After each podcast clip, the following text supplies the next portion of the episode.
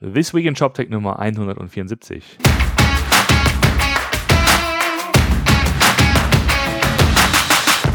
Einen wunderschönen guten Tag. Es ist wieder mal Freitag und wir schauen auf die ShopTech-Woche zurück. Martin, was äh, gab's denn? Ja, ähm, du warst unterwegs, darauf kommen wir gleich. Aber ja. äh, ich äh, habe mich äh, wieder mit ähm, ein bisschen mit Jena beschäftigt. Jena ist ja an sich eine schöne Stadt. Hat auch ein, ein, ein äh, ist ja auch so, so ein bisschen so, so ein E-Commerce-Center, vor allen Dingen in, in, Ostdeutschland.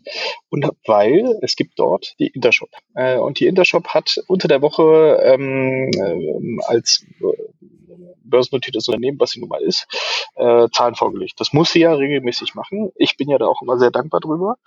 Ähm, auch wenn ähm, es nicht gerade zum Vorteil von Intershop gerecht. Und das ist leider immer noch so.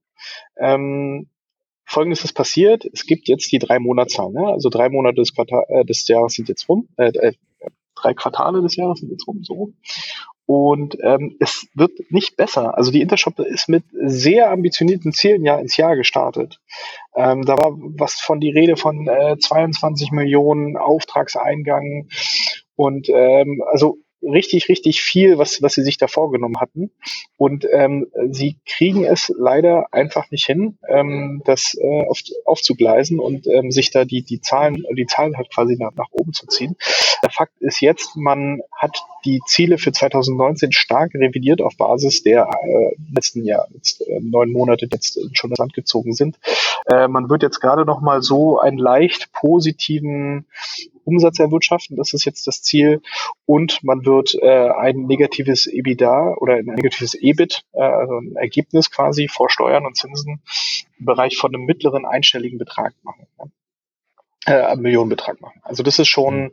ähm, deutlich anders als das, was man sich äh, vorgenommen hatte. Äh, vorgenommen hatte man sich äh, ein sehr deutliches Ums äh, Umsatzwachstum ähm, äh, von mehr als zehn Prozent und einen ganz, ganz knappen Verlust. Ja, also da ist man schon vorbeigeschrammt, aber ich glaube, mhm. viel wichtiger ist halt noch die, eigentlich die Zukunftsaussichten, weil erstens hat man auch für 2020 die Ziele revidiert. Ähm, man hatte sich zum Beispiel für 2020 einen Jahresumsatz von 50 Millionen vorgenommen ähm, was einfach kom komplett utopisch ist, wenn man äh, sich jetzt vorstellt, wir haben jetzt äh, neun Monate rum in 2019 und man hat jetzt gerade mal einen Umsatz von 23 Millionen. Also wie, wie, wie will man dann in 2020 in einem Jahr 50 machen? Ähm, das, das sieht schon schlecht aus und auch die Ergebniszahlen sind dementsprechend natürlich äh, schlechter aus. Ein zweites großes Thema ist vor allen Dingen auch der, Auf der Cloud-Auftragseingang, ja. Also wie viele Neuverträge konnte man für dieses äh, so wichtige Cloud-Geschäft halt schreiben? Ähm, da hatte man sich auch wirklich hohe Ziele gesetzt. Anfang des Jahres war man da noch bei, jetzt muss ich kurz nachgucken, 22 Millionen, genau, wie vorhin gesagt. Äh, Mitte des Jahres hatte man das schon revidiert auf 17 Millionen. Ja? Äh, aber damals war, das hatte ich ja auch schon geschrieben, hm bisschen utopisch, weil äh, zum, zum Ende des ersten Halbjahres, äh, wo man immer noch das Jahresziel von 17 Millionen hatte, war äh, die Zielerreichung bei 3,9 Millionen. Also man hatte gerade mal ein Viertel von dem geschafft, hm. obwohl schon die Hälfte der Zeit rum war. Und übrigens, äh, jetzt haben wir drei Viertel der Zeit rum und äh, der Auftragseingang liegt bei 4,9 Millionen. Also auch das, äh, ähm, auch diese ja. 17 Millionen sind jetzt natürlich komplett utopisch. Ähm, äh, zu den Neukunden hat man sich jetzt noch nicht ausgelassen, auch noch nicht, wie viel ist äh, wirklich neuer, neuer Jahresumsatz ist, weil Cloud-Auftragseingang heißt ja, das hat mir auch schon mal äh, erklärt, heißt, ich habe quasi einen Vertrag, der hat einen, einen Wert von also den, die Verträge, die Sie jetzt unterschrieben haben im Cloud-Bereich, haben einen Wert von 4,9 Millionen. Die ziehen sich aber über einen Zeitraum. Also die, die werden ja nicht alle äh, ähm, in einem Jahr immer gebucht, sondern äh, die haben normalerweise eine Laufzeit von drei bis vier Jahren und äh, oder sogar fünf Jahren. Das kommt immer ein bisschen drauf an. Ja. Also dementsprechend äh, sieht das halt auch für die Zukunft ein bisschen schwierig aus, weil man muss ja auch immer rechnen, man hat immer immer noch einen Churn, also man verliert ja auch Kunden zwischendurch.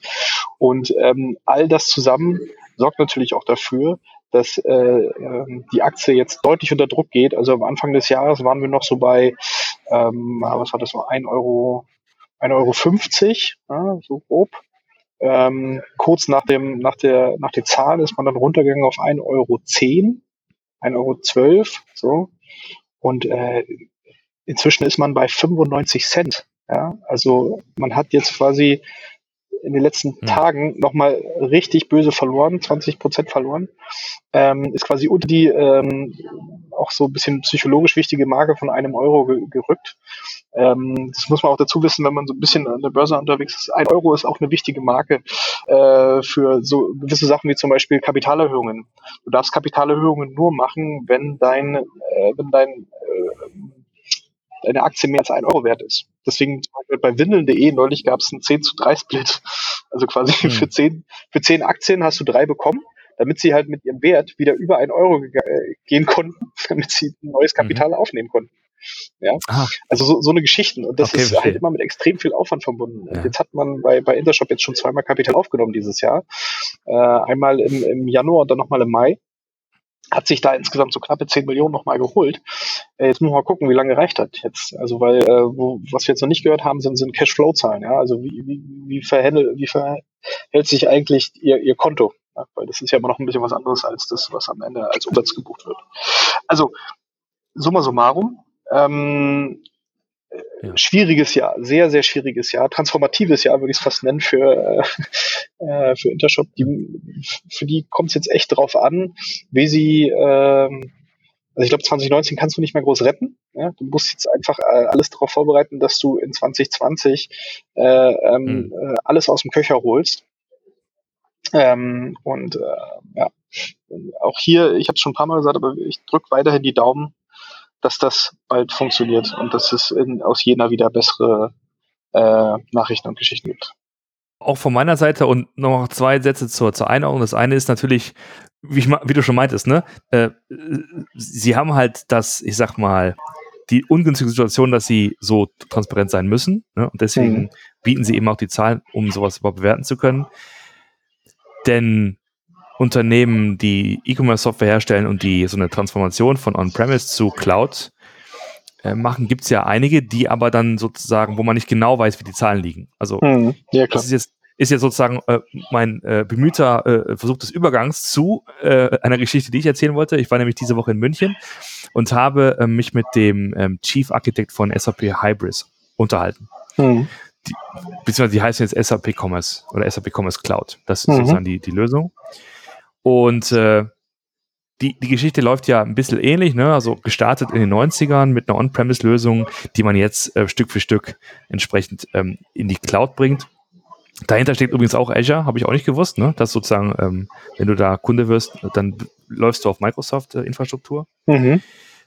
Die Herausforderungen sind natürlich die ähnlichen und ich will jetzt nicht vorgreifen, aber es war ein sehr, sehr ähm, ähm, äh, erhellendes und, und, und auch sehr ich sag mal, detailliertes Gespräch über, über die, ähm, über die Entwicklung von, von Hybris und äh, wie Hybris sich gerade positioniert, wie man diesen Wandel mitmacht, wie, was mit äh, diesem Jahr äh, gewesen und passiert ist, was man jetzt tut. Stichwort Kima und ähm, äh, ne, diese, diese, diese Ambition, die man dann aufbaut. Ja. Das äh, werden wir in ein, zwei Wochen, denke ich mal, im Blog haben und den Podcast veröffentlichen. Aber klar ist natürlich, und, und da schließt sich der Kreis, wir wissen eben nicht genau, inwieweit sozusagen da die äh, Zahlen sich entwickeln, ne? inwieweit da sozusagen die, die äh, Rate derjenigen ist, die sich tatsächlich von On-Premise zu Cloud bewegen und ob das in der Tat auch für das Unternehmen selbst ähm, schon lukrativ ist und schon rentabel ist. Ja. Äh, da muss man natürlich auch dazu sagen, dass ähm, äh, gerade Hybris ja auch schon durchaus Erfahrung äh, äh, in diesem Bereich gemacht hat. Wie du selbst gesagt hast, ja. Und äh, das ja auch schon wieder zugemacht haben. Also es gibt Ja's nicht mehr. Ähm, das hat sicherlich auch seine Gründe, weil das, was man so gehört hat, war halt, ähm, man hat es nicht wirklich in den Vertrieb bekommen. Ja? Die Kollegen im Vertrieb mhm. äh, haben es halt irgendwie nicht, äh, es gab da keine gute Strategie, das irgendwie zusammenzubringen. Ja? Das war ein Premise-Geschäft mit diesem neuen, äh, und, und dann hatte man ja auch schon ein, ein startendes Cloud-Geschäft mit SAP und dann hatte man auch diese neue JAS-Plattform. Und es waren einfach drei mhm. komplementäre Produkte, die irgendwie alle dasselbe gelöst haben, aber natürlich äh, auch schwer zu erklären sind. Das kann ich auch absolut verstehen. Ähm, und äh, deswegen, ja, da hat man wirklich, äh, fehlt einem auch so ein bisschen sicherlich der Hintergrund, aber ähm, nichtsdestotrotz ist es äh, ist natürlich auch schon so, so ein, man, man sieht halt auch viel, was man, was hier passieren kann, ja. Und äh, man kann den ähm, Jungs bei Intershop jetzt nicht vorwerfen, dass sie es nicht versuchen, ja. Also das äh, geht, glaube ich, auch schon in die richtige Richtung. Also auch, auch technologisch das in die absolut richtige Richtung. Ähm, man arbeitet jetzt hier aber so ein bisschen gegen den Markt und das ist dann das ist natürlich schwierig. Und so eine Marktdynamik, die jetzt hin zu wirklichen mhm. neuen Playern geht, also äh, sicherlich ein Commerce Tools, ein Shopify, ein Spriker mit einem großen Aufschlag und einer neuen Architektur. Ähm, da dagegen anzukommen, ist sicherlich für so einen, äh, ich mal, man sieht es jetzt nicht in ich, die Finger hoch, äh, einen alteingesessenen, ja, Gänsefüßchen, ähm, macht es dann natürlich ein bisschen schwer. Ja, ja natürlich. Wie gesagt, ähm, der Podcast, der geht genau in diese Richtung und äh, wir werden genau diese Kla äh, Fragen auch klären. Also was mit, mit, das hieß ja dann damals Hybrid as a Service, ne? also JAS war, glaube ich, dann so die Abkürzung. Ähm, das äh, könnt ihr euch schon mal drauf freuen. Das ist auf jeden Fall ein sehr erhellendes Gespräch mit dem Jürgen in München. Naja, und da war ich auch in München, wie gesagt, ich war ja bei den Kollegen, Kollegin in, im München Office und habe dann auch noch den Max besucht, den Max Meister von Ludwig Meister. Den habe ich kennengelernt in Zürich. Ähm, super cooler Typ, der hat auch einen eigenen Podcast, der heißt Max und die Supply Chain Helden. Und er macht genau das, also er spricht über die Supply Chain. Muss ja äh, gestehen, ich bin nicht so tief im B2B-Business drin und ähm, äh, habe da wenig Erfahrung gemacht, aber das war mal so eine, ich sag mal, so ein Deep Dive in, in das, was tatsächlich äh, B2B-Händler gerade so umtreibt. Und das ist in der Tat schon wieder interessant, mal so ein ein, ein generelles Thema, was, was mir nie so richtig klar war, aber das löst halt eine ganze Menge an, an, ähm, an, an äh, Assoziationen aus, ist, dass, äh, dass so ein klassischer B2B-Händler viel mehr darauf achtet, seine Stammkundschaft optimal zu bedienen und die Prozesse zu optimieren dahingegen. Zum Beispiel, dass die Leute, die man ja schon seit Jahren kennt, irgendwie über so sowas wie OCI oder EDI oder wie das alles heißt, direkt bestellen können. Das ist ein einfach ein Schnittstellen- und Prozessthema. Da geht es ja weniger darum, dass äh, irgendwelche ähm, Kunden so Gelegenheitskäufer sind, die sich da inspirieren lassen wollen in so einem Modeshop, sondern da geht es ja darum, dass da eine Produktion ist, die regelmäßig irgendwelche Kugellager braucht und das halt irgendwie jeden dritten Tag oder so. Und das ist, das ist halt eine ganz, ganz äh, coole Sicht und er hat eine sehr, sehr pragmatische Art, damit umzugehen und ähm, ja, hat mir da echt die Augen geöffnet. Also nochmal schöne Grüße an den Max. Das war echt ein sehr, sehr schöner Besuch da in Dachau. Cool. Ja, und äh, ansonsten kann wir, können, was können wir noch sagen? Wir haben, du hast einen Link noch gefunden zu einem ähm, Report über Cloud E-Commerce-Lösungen. Ja, genau. Jetzt kann man einfach mal kurz teilen. Ähm, ich äh, kann, jetzt leider keine Aussage zur Qualität oder so machen. Ähm, aber wer mal ein bisschen Geld übrig hat und sich mal so angucken möchte, wie sich äh, ähm, die äh, ja generell die Lösungen entwickeln werden oder auch die Marktbetrachtung so ein bisschen ist. Ich glaube, das geht bis 2026, da sind so ein paar Annahmen drin, wie sich auch dieser ganze Markt an Shop-Software äh, weltweit ja. entwickeln wird. Ähm, für den ist es vielleicht ein bisschen spannender, gibt es auch einen, äh, einen Breakdown auf unterschiedliche Geografien. Also ähm, kann man mal mit reinhauen. Falls ihn sich mal einer kauft, kann er mal Bescheid sagen, mal sagen, was da spannend Genau, steht. das sind also 130 Seiten für den Schnapperpreis von 3.195 Dollar. Ja. Das ist ja quasi pro Seite runtergerechnet gar nicht mehr so wenig. genau. Dann ist jeder Satz Gold wert. Das ist jeder Satz Gold wert. Auf jeden Fall. Ja, das soll es auch, glaube ich, schon gewesen sein. Mehr war, glaube ich, in dieser Woche auch nicht.